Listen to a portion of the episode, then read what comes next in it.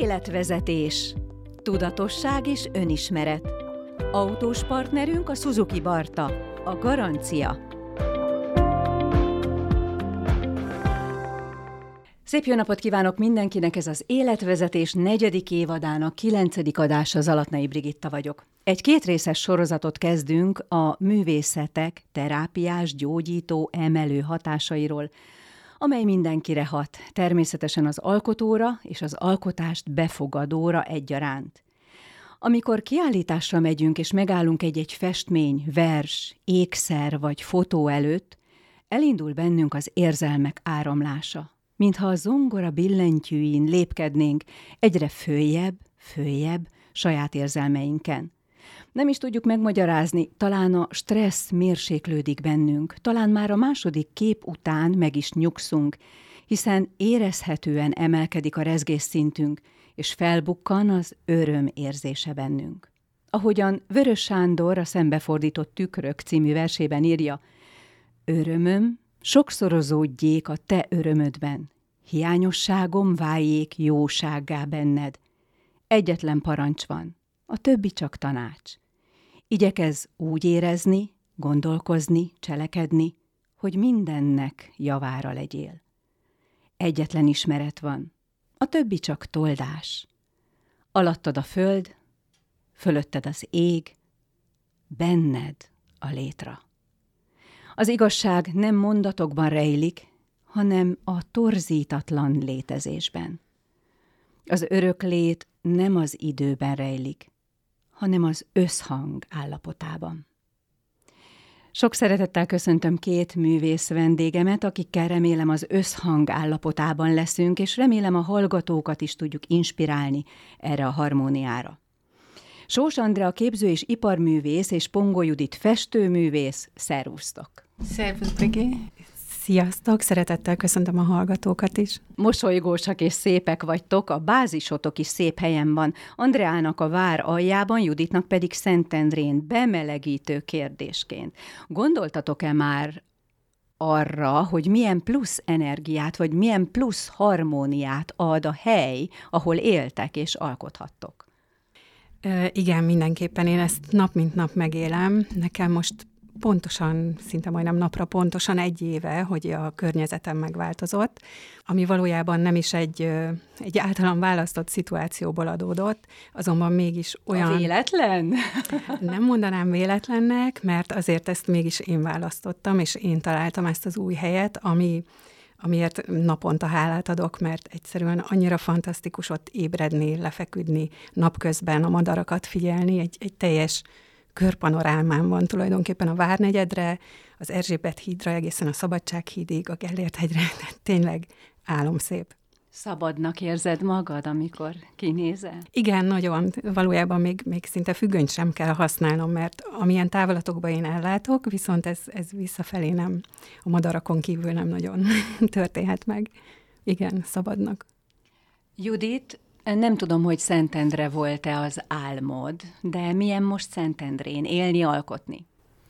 Szerintem Szentendrén megtaláltam az álmomat, és ez az álom, ez még általános iskolában megtörtént, amikor ott volt egy néptánc megyei verseny, amikor ott valami történt bennem, és arra az emlékre kerestem vissza, amikor kerestem azt a helyet, ahol szerettem volna hát egy hosszú távra letelepedni, és gyökeret verni, és ez sikerült is 2004 óta. Egy költözéssel, de Szentendrén vagyok, és ott is, amit az Andrea mesélt, tehát pont ez a természet, meg ennek a csendje és annak a természetes légköre az, amiben mi tudunk alkotni művészek. És számomra is ez adja azt a nyugalmat, meg harmóniát, amiben a képek, meg az alkotások tükrözni tudják, és segíteni az embereket a feltöltekezésben. Ez így van, vissza kell térnünk saját természetünkhöz is, amely az anyatermészet része, hogyha mondhatnék megint ilyen nagy szavakat. Akkor most jöjjenek a bemutatások. Pongó Judit 1990-ben végzett gyógytornászként, először rehabilitációs osztályon dolgozott, később egy kisváros életében egészségmegőrző órákat tartott, óvodáskortól nyugdíjas korig. Aztán 11 évnyi kereskedés és a gyermekei felnevelése után után az élet visszavezette a gyógyításhoz.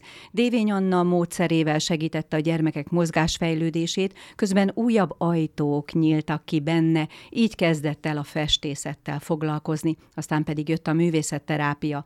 Judit, ezt így elmesélve olyan sima életútnak tűnik. Mennyire voltál tudatos a változások közben, vagy csak úgy benne voltál az áramlásban a városok, szakmák, hivatások közötti fordulópontokban? Hogyan éltette ezt meg? Azt hiszem, és ezt kívülről is kaptam megerősítésben, hogy nagyon tudatos voltam abban, hogy segítő vagyok. Tehát, hogy a segítő munkában találom meg azt a hivatásomat, vagy a jelenlétemet, amiben ki tudok teljesedni. Ezt rögtön adta a gimnáziumi éveim is, tehát egyértelmű volt az egészségügy, de mellette már ott volt a művészet, ami már nézegettem a művészeti kurzusokat, de hangsúlyosan ott még nem mertem volna felé nyitni, mert fő rész az a segítő volt. Így együtt, és nem csak a festészettel, hanem más művészeti ágakkal is, úgy éreztem, hogy ez inkább kiteljesedett, meg számomra is egy kreatívabb, természetesebb létet hozott az én életemre is, és ezáltal mások életére is ez az út. De mondod, hogy ilyen simának tűnik, hát a sima az, amikor, amikor nagyon határozottak vagyunk oda bent, hogy tudjuk, hogy mi a mi utunk, és a többire nemet tudunk mondani.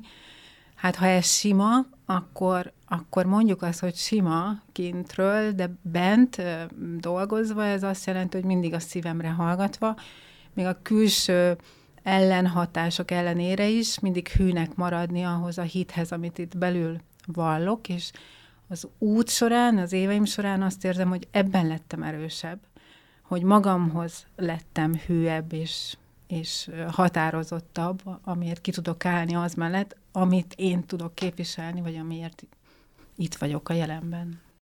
Hú, hát eszencia, amit mondtál, de majd akkor kibontjuk. És most megyünk tovább. Sós Andrea képző és iparművész 98-ban Németországban a Mainzi Johannes Gutenberg képzőművészeti egyetemen végzett, számára is minden átjárható. Azt vallja, hogy a kreatív alkotói munkában nincsenek határok. Igen, te is sokoldalú művész vagy, nem csak ékszereket tervezel, hanem grafikai művészmunkákat, sőt ruhatervezést is vállaltál már, gyönyörű művészfotókat készítesz. Emlékszel, hogy gyermekkorodban mi szerettél volna lenni legjobban, vagy minden így együtt? Ez egy nagyon jó kérdés, és számomra is ez, ez nap mint nap újból és újból fölmerül. Még kiegészíteném azzal, hogy magán a kreatív területeken túl én nagyon nagy matematikus voltam, tehát ez még egy, egy egészen más ellen. Az a balacsfélteke. igen. A művészetek és, meg a jobb. És imádtam a nyelveket, és ezért is jött 90-ben, ez a 89-90-ben ugye a lehetőség, itt nem vettek fel a képzőművészeti, sőt, akkor iparművészeti főiskolára szerettem volna menni, akkor még úgy hívták, és, és akkor jött a lehetőség, hogy babysitterként elmentem Németországba, és akkor ott viszont sikerült egy egyetemi felvételi, ahol aztán ott maradtam, és és végül is beleálltam a, a nagybetűs életbe, ahol önállóan kellett helytállnom, megteremtenem a, a költségeimet, és talán ez is adja most így, így, így a kérdésedre is, így ahogy jönnek a gondolataim, ezt a nagyon sok színűséget és sokféleséget, amikben kerestem, hogy hol is tudok igazán helytállni, pénzt keresni, és, és közben meg azért kiteljesedni. Ez csodálatos, amit mondasz, de Juditnál is megfigyelhető a kereskedelemben, hogy a mai művészeknek muszáj eltartani magukat, tehát muszáj ezt a két agyféltekét nem különállóként működtetni, hanem egybe, ebbe az egységbe. És ez talán könnyebbség is, meg nehézség is, hogy két lábbal a földön kell állni. Voltak-e félelmeid, vagy ott csak magadra számíthattál, és tudtad, hogy bele kell állni az életedbe százszál, mert nem sírhatsz anyuért, meg apuért Németországban? Uh, igen, ez, ez tudatos volt, tehát csak magamra számíthattam. Nem mondom, hogy így visszagondolva nem érzem azt, hogy félelmeim voltak, azonban, azonban tényleg mindig ki kellett találnom az életemet, és, és döntéseket hozni, és beleállni, és, és elvállalni olyan dolgokat, amelyek addig számomra teljesen ismeretlenek voltak. Mondjál példát, mit vállaltál? el? Babysitter voltál, igen. Milyen gyerekekre igen. vigyáztál? Kicsikre, nagyobbakra? Nem is, nem is az volt a kihívás, hanem utána, amikor eldöntöttem, hogy akkor egyetem, és igenis ott fogok tanulni, és járni, és fejlődni, és akkor én nagyon sokat dolgoztam Frankfurtban a 90-es években, ilyen nagy nemzetközi vásárokon, kiállításokon. És az, az egy nagyon meghatározó élmény a mai napig az életemben, mert olyan szinten kinyílt számomra a világ, és itt, itt mindenféle területről szó volt, tehát az autókiállítástól, a könyvvásáron, a lakástextil, a fűtéstechnika, és, és valójában a világ leg legkiemelkedőbb cégei be, bepillantást kaphattam ott egészen fiatalon, és azért a 90-es években még elég nagy különbségek voltak így, hogyha hazautaztam, vagy, vagy vissza. Úgyhogy az nagyon, nagyon meghatározta az én nézőpontomat, a világlátásomat. Adódik a kérdés, miért jöttél haza?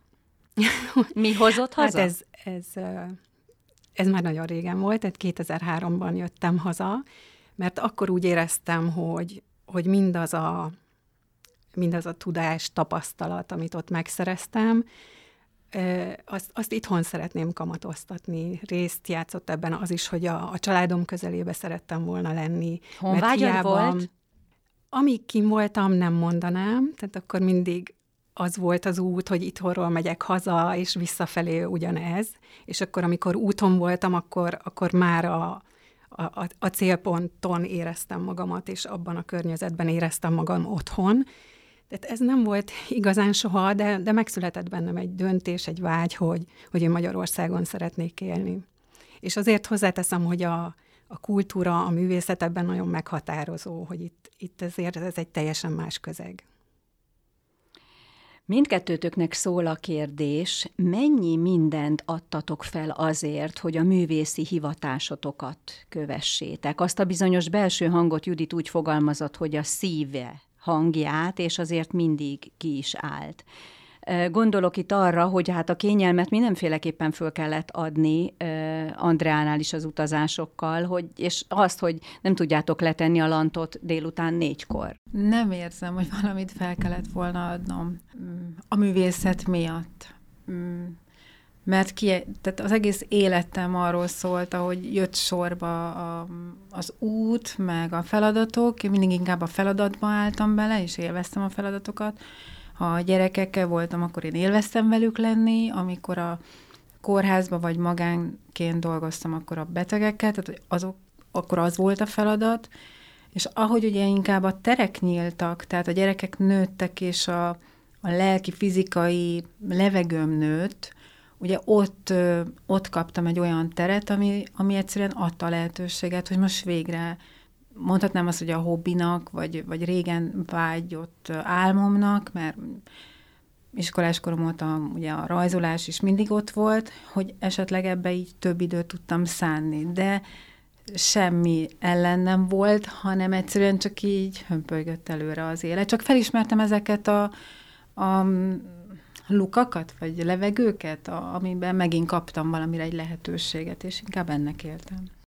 Én sem érzem egyáltalán azt, hogy le kellett volna mondanom bármiről is, sőt, ö, én azt vallom, és azt gondolom, hogy minden területemen, minden alkotói, kreatív munkaterületemen megélem azt az alkotási folyamatot, legyen az akár színházi munka, vagy egy honlaptervezés például, amivel szintén foglalkozok, mert abban ugyanúgy meg tudom élni, tehát magát az alkotást, az értékteremtést, és, és benne vagyok én magam, és az a, az a látásmód, amit én, én pluszként ezekhez a dolgokhoz hozzáadhatok.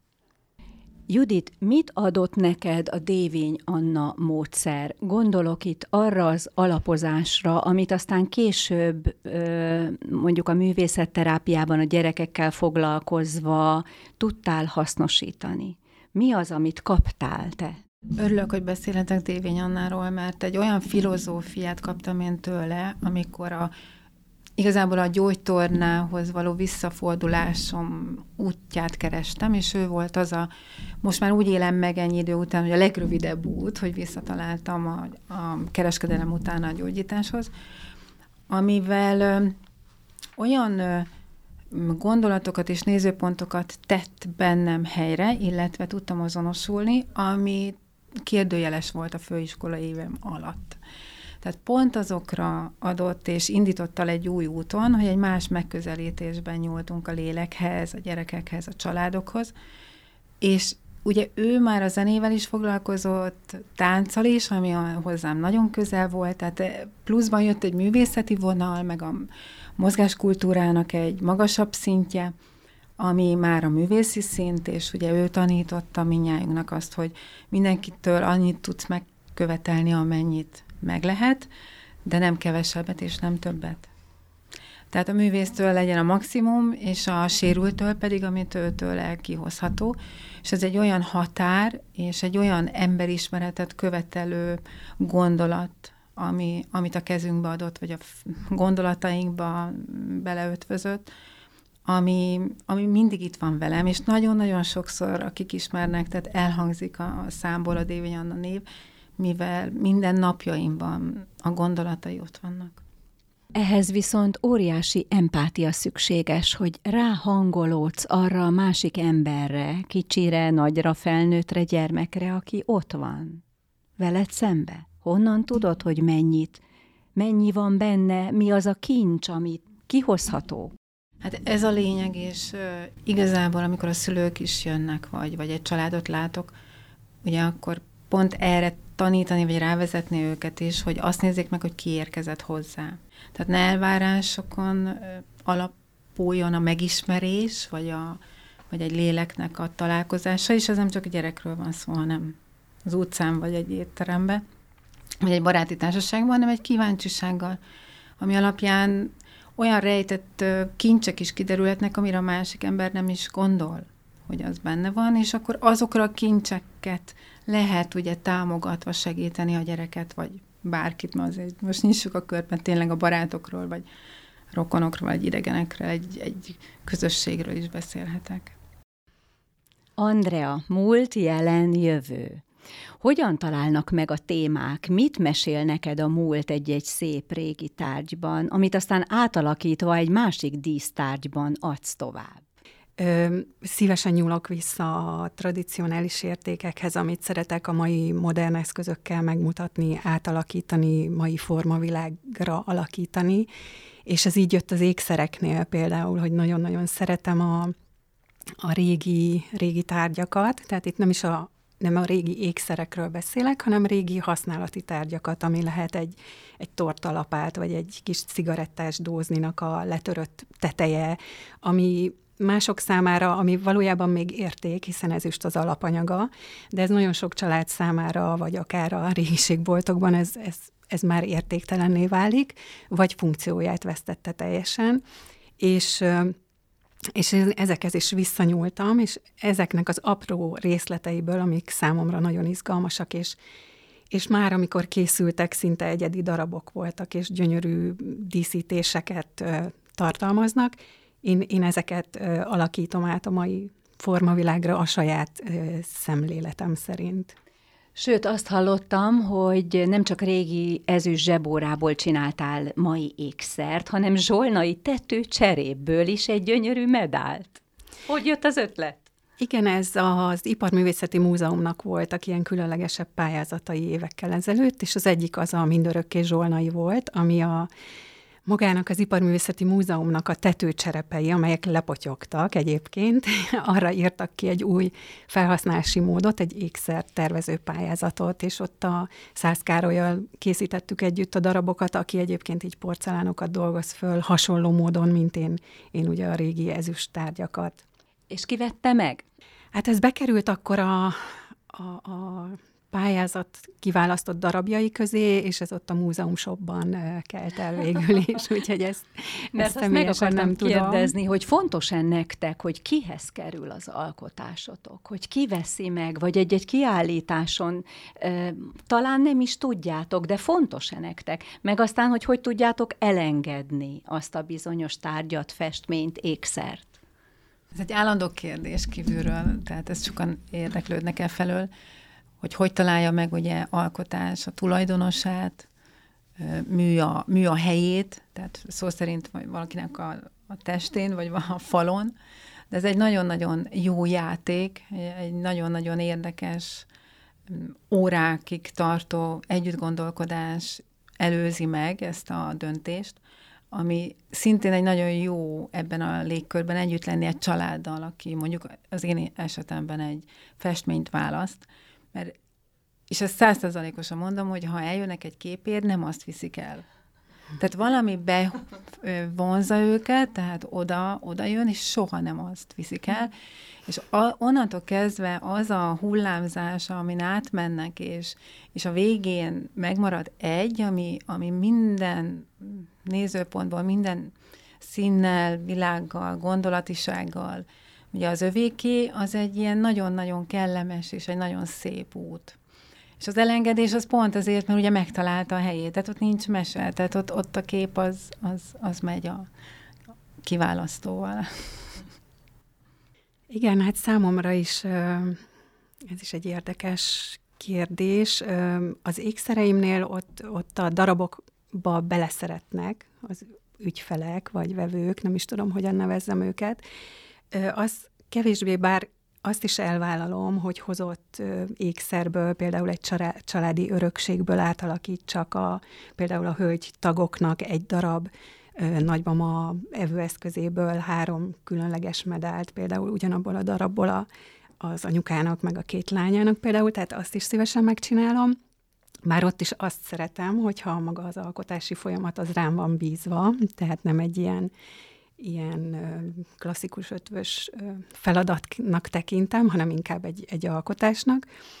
A többi munkámban pedig számomra én mindig rácsodálkozok, hogyha visszaköszönnek, hogyha meglátom valaki nyakában az ékszereimet, vagy, vagy akár a honlapokat, vagy, vagy a logókat is tervezek, és akkor, hogyha bárhol üzletekbe találkozom vele, vagy, vagy előfordult például olyan, hogy ö, dolgoztam a Faber-Castell cégnek, a németországi világhírű ceruzagyártó cégnek, és borítások, csomagolásra borításokat rajzoltam, és volt olyan, hogy egy repülőtéren, egy, egy shopba találkoztam a saját rajzommal, ami leírhatatlanul jó érzés.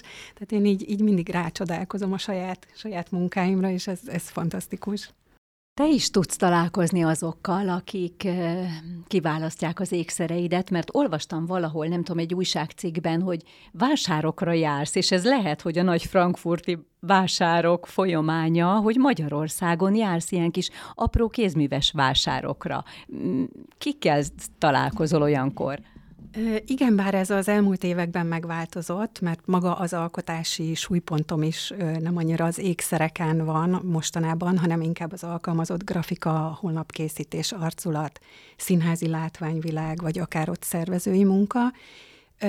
Régebben jártam ilyen dizájnvásárokra, ma azonban ezt is így a technikai lehetőség, sőt a pandémia is ezt még jobban erősítette, átírta, hogy az ember minőségileg online legyen jelen. Judit, nagyon ismerem a munkáidat, úgyhogy nagyon közel vagyok a festészetedhez, abstrakt, rengeteg abstrakt képedet láttam.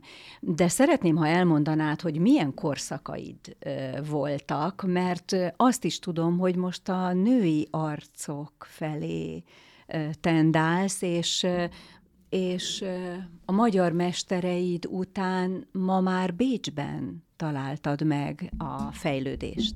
Igen, az absztraktal, és hát nem az absztraktal, mert ugye alapiskolával kezdtem a festő tanulmányaimat, ahol kellett, kellett, és ezt kihangsúlyozom, kellett ugye formát rajzolni, és akkor én nagyon ellenálltam És akkor megint ez volt a szívem vágya, hogy ez nekem, ez így túl száraz. Most már megint meg tudom fogalmazni, mert elteltek évek azóta. És, és akkor én így, így szó szerint kirohantam Bécsbe, és ott találtam egy olyan festőiskolát, ahol más kép nyúltak hozzám a lelkemhez, és, és egy absztrakt színek, világok és anyagok által megtaláltam azt a, az összhangot, amit a vászonra ráhelyezve, ráöntve, azzal a szabadsággal, azzal a, azzal a lendülettel, azzal a sokkal nagyobb, mondhatnám, hogy vehemencia, de az egy kicsit ilyen erős, hanem inkább azzal, azzal a tűzzel, épp ezt akartam mondani, hogy pont ezzel a tűzzel tudtam használni térben és időben, amivel jobban kijöttek ezek a bennem zajló folyamatok a képeimen. És ugye ennek az érzését is valósítottam meg az itthoni kurzusaimon, amit éreztem, hogy itt az embereknek szüksége van erre a, erre a levegőre, térre, tűzre, így együtt. És így indult ez az absztrakt út, és születtek ebből kiállítások, és, és sok-sok-sok kép, és, és témákban való megnyilvánulás, de azok inkább még a természetet fogták körbe, tehát hogyha be kellett, vagy címet kellett kategorizálnom kellene, akkor az a természet hozta létre. És eljött az idő, és pont a pandémia előtt, ami, ami egy picit engem visszatartott, mert akkor indultam pont a, a formavilág, a, a személyek, a portrék, a belső lelki folyamatoknak a vászonra helyezésére, amikor ugye vissza kellett húzódni mindenkinek, és ebben a visszahúzódásban én, én nagyon érzem, és érdekes, most éreztem meg utána, hogy mennyire visszafogtak ebben az utamon, és ez most már, hál' Istennek most már egy éve ugye folytatom, és, és nagyon-nagyon nagy hévvel vetettem ebbe magam, mert ugyanezzel az absztrakt, ugyanezzel a, ezzel a tűzzel, színekkel, nagyságrendel, tehát vásznak nagyságával tudom megmutatni a lelkeknek a színességét is most már a képem.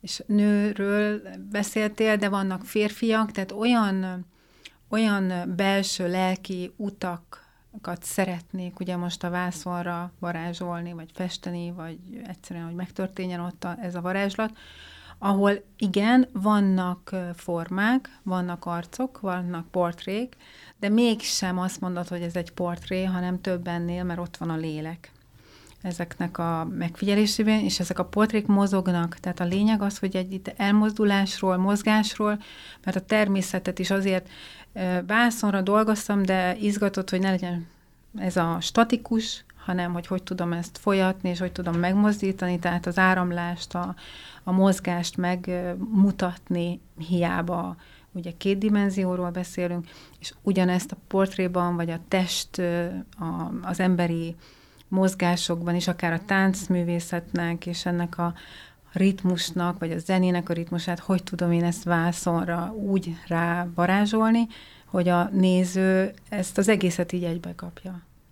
Andrea nagyon mosolyog, mert biztos, hogy benne is elindultak azok a gondolatok, hogy mivel sok művészeti ágban alkotsz, és ugyan mondtad, hogy most az ékszerek egy kicsit háttérben vannak, a honlap készítés és művészi logók, te ezt az áramlást, vagy dinamizmust, vagy tüzet hogyan hozod össze egy virtuális térben?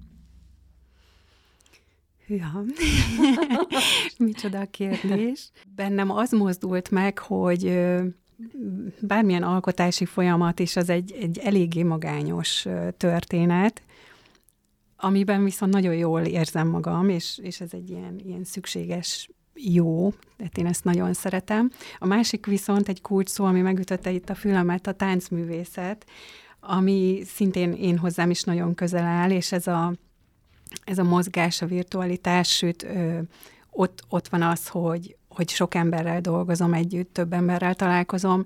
Ez itt számomra jelenti azt, hogy a Magyar Állami Népi Együttesnek készítettem pár darabjukhoz ö, vetített látványhátteret, amelyek a mai modern technikákkal készültek saját videók, fotóim, grafikáimnak a felhasználásával. A másik pedig a, a Jászok történelmi dal és táncjáték, ami, ami a szívemhez egy nagyon-nagyon közel álló történet, ami a tánc, a mozgás, a,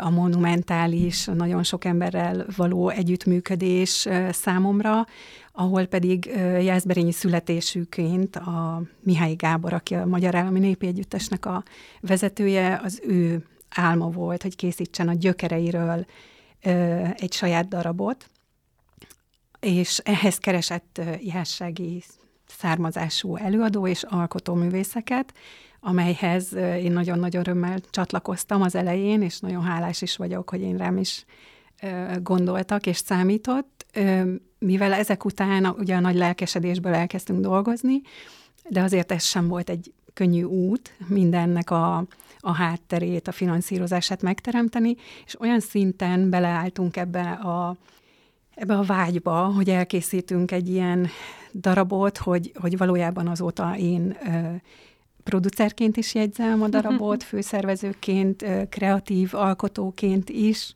úgyhogy számomra ez, a, ez ami ilyen, ilyen nagyon mozgalmas, és, és, és egy másfajta kiteljesedést ad, mint azok a, a dolgok, amit tényleg magam valósítok, meg egymagam készítek, és, és talán úgy is válok el tőle, ahogy az előbb említettük, hogy, hogy nem is tudom pontosan, hogy az, az hová kerül az a, az a munka vagy alkotás. Csodálatos, és itt jött be a Balagyfélteke, meg a Németországban töltött jó néhány év, amikor magadat kellett eltartani. Persze most is magatokat tartjátok el, de hogy a művészetnek ez is része, hogy, hogy fenntartható legyen. Hogyha így a műsor vége felé természetesen jövő héten folytatjuk, mert nem engedlek el benneteket, de mégis olyan arszpoetikát kellene mondani, ami, a ti saját megélt, megtapasztalt, meg, megszült arszpoétika, akkor mi lenne az, ami titeket segített az úton önmagatokra találni,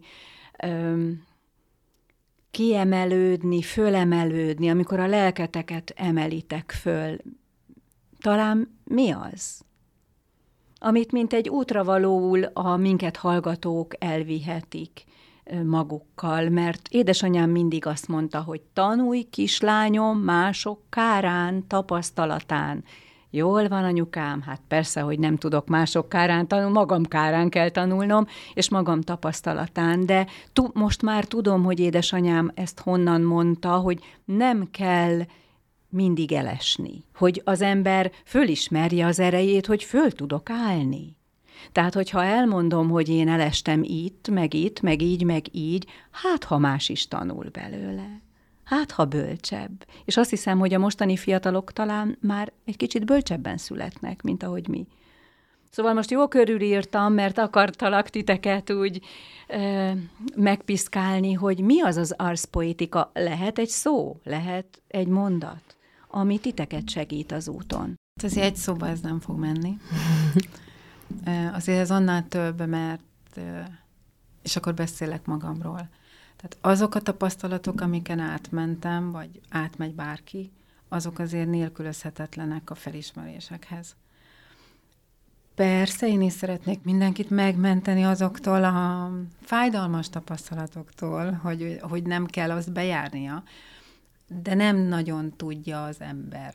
Tehát óvja a gyerekét, óvja a szeretteit, de azért mindenkinek kellenek azok a testi korlátok és azok a határok, ami, amikor szól az univerzum, hogy akkor most itt vége, és, és másképp kell menni tovább. Inkább az a fajta önismeret, vagy az ember lelkének az ismerete, hogy azt megtapasztalva, és hallgatva a saját érzéseire, hogy mi hogy hat rá. Mert az vitt mindig előre, hogy mertem érezni, a másik meg, hogy a siettető és sürgető szavakat hátrébb tudtam tolni. Ez idő volt, ez volt a legnagyobb feladatom, hogy ne hagyjam, hogy sietessenek, vagy, vagy olyan sürgessenek, tehát olyan, olyan döntésekben, amikor még nincsenek meg azok a jó érzések, mint ahogy elmondtam egy festményvásárlásnál, mire megjön, és ez egy, ez egy szép spirál.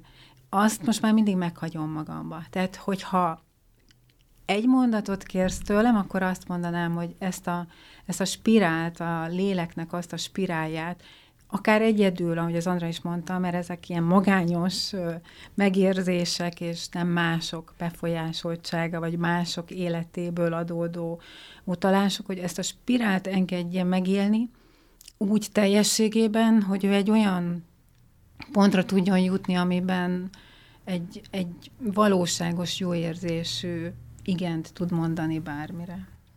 Én kicsit több időm volt rá, hogy átgondoljam, úgyhogy én ezt röviden is meg tudom azt hiszem fogalmazni.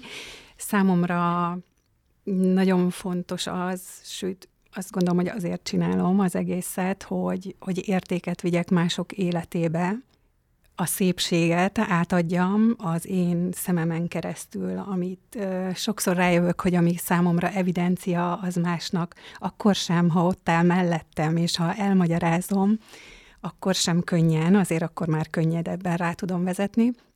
Tehát például az ékszereknél lehet az egy, egy angyal, aki a másik egy embernek, ami tényleg egy egyedi ékszer, és, és, és olyan sokat jelent neki, hogy a vizsgákra azt veszi föl, vagy akár van olyan ö, ügyfelem, aki, aki minden nap az én ékszeremet hordja, és ezt, ezt ugye később kapom visszajelzésként, aki soha nem hordott ékszert egyébként előtte.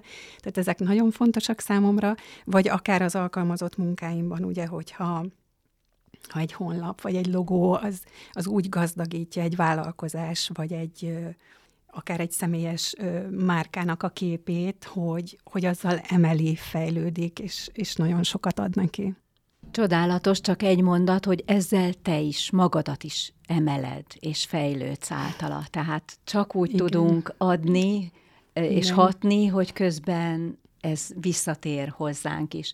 Hát nagyon szépen köszönöm Pongó Judit festőművésznek és Sós Endre a képzőművésznek, hogy vállalták a podcast adás megmérettetését.